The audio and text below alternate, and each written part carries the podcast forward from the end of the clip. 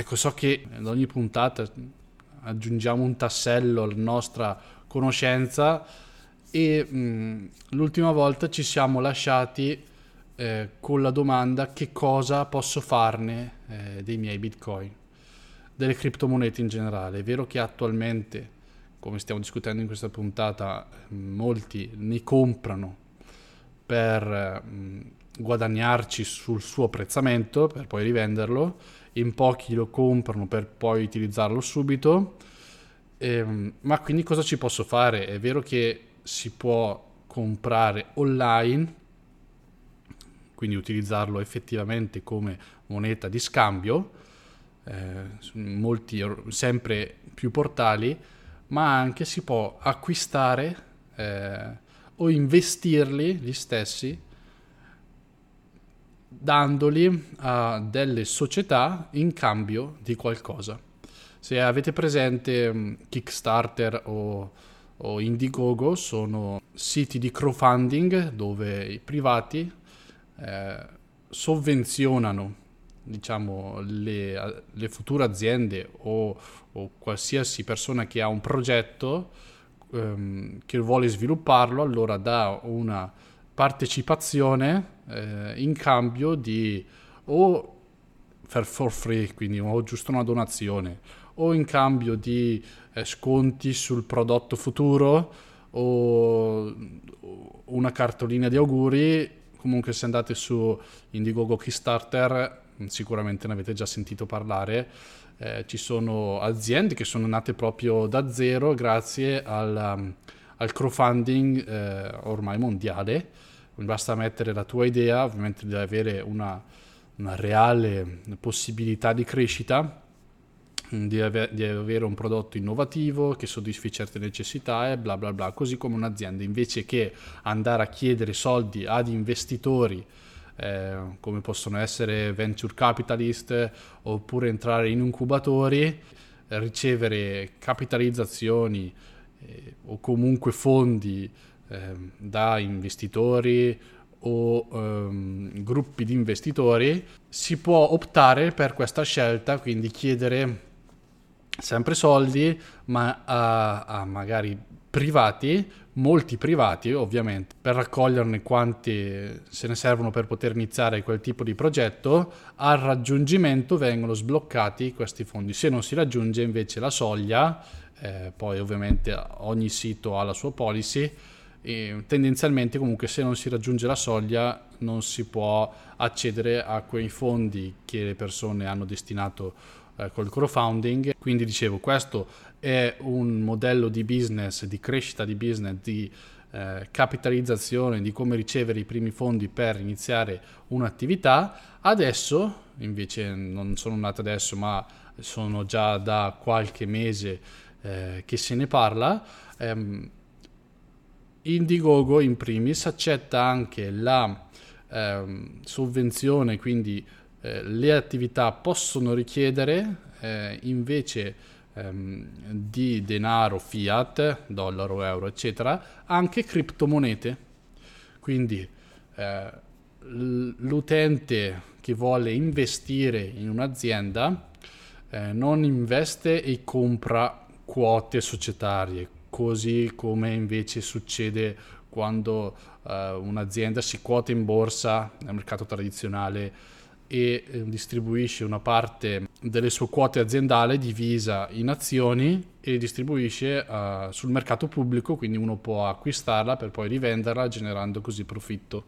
La prima vera differenza è questa, non si comprano quote societarie, ma si comprano e si investe eh, criptomonete in eh, un qualcosa che può avere valore all'interno dell'azienda. Questo diciamo, avvenimento è definito ICO, ovvero Initial Coin Offering, che è, è stato preso come analogia dall'IPO, che è l'Initial Initial Public Offering, che è quello che invece succede alla quotazione in borsa dei mercati tradizionali. L'ICO invece avviene tramite criptomonete, quindi non tramite eh, denaro fiat.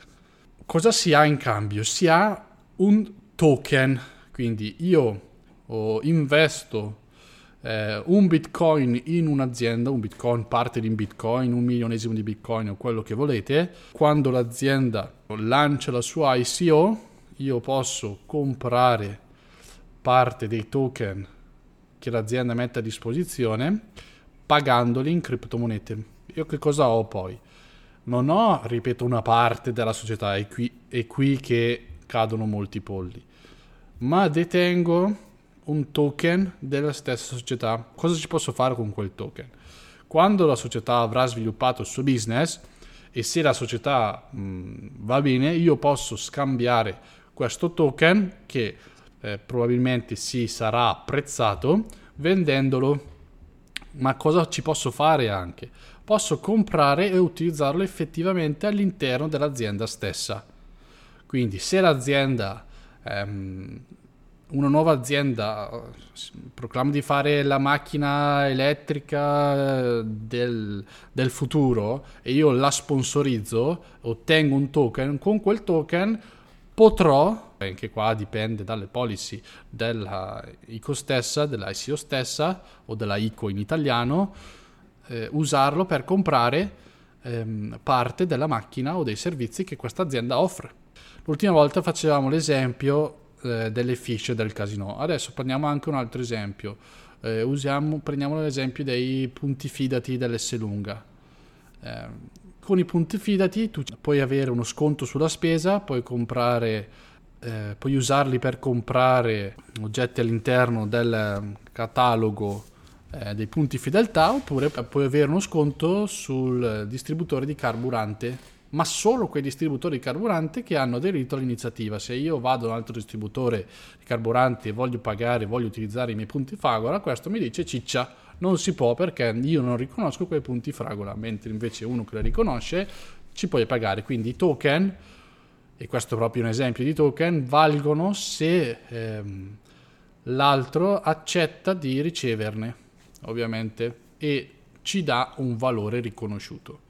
Io posso ricevere, io posso, una volta che compro dei token, io posso usarli all'interno dell'azienda stessa, posso scambiarli con qualcun altro in un marketplace o in un exchange che gli scambia per la compravendita proprio di token.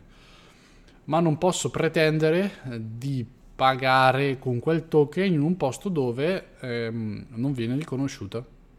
Tornando al discorso di prima, dove posso spenderli? È vero che posso spenderli su molte piattaforme online, ehm, siti internet, e-commerce che offrono come metodo di pagamento, oltre ai metodi tradizionali, anche le criptomonete. Esiste un, un portale eh, dove tutti possono mettere i propri annunci così come eh, di compraventa, così come avviene su eBay, così come avviene su annunci.it, ma prendiamo l'esempio di eBay che ha più similitudine, io metto un mio oggetto, io privato metto un mio oggetto usato in vendita ad esempio e qualcuno è disposto a comprarmelo pagandomi direttamente con PayPal e PayPal si trattiene una percentuale e recapita a me resta- la restante parte. Un esempio simile di eh, applicazione simile si chiama Open Bazaar.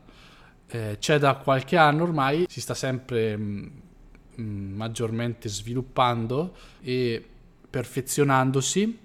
E, e, e, come peculiarità il fatto di offrire solo eh, come metodo di pagamento criptomonete. Oggi è proprio uscita una nuova release che accetta oltre a Bitcoin anche Zcash e Bitcoin Cash.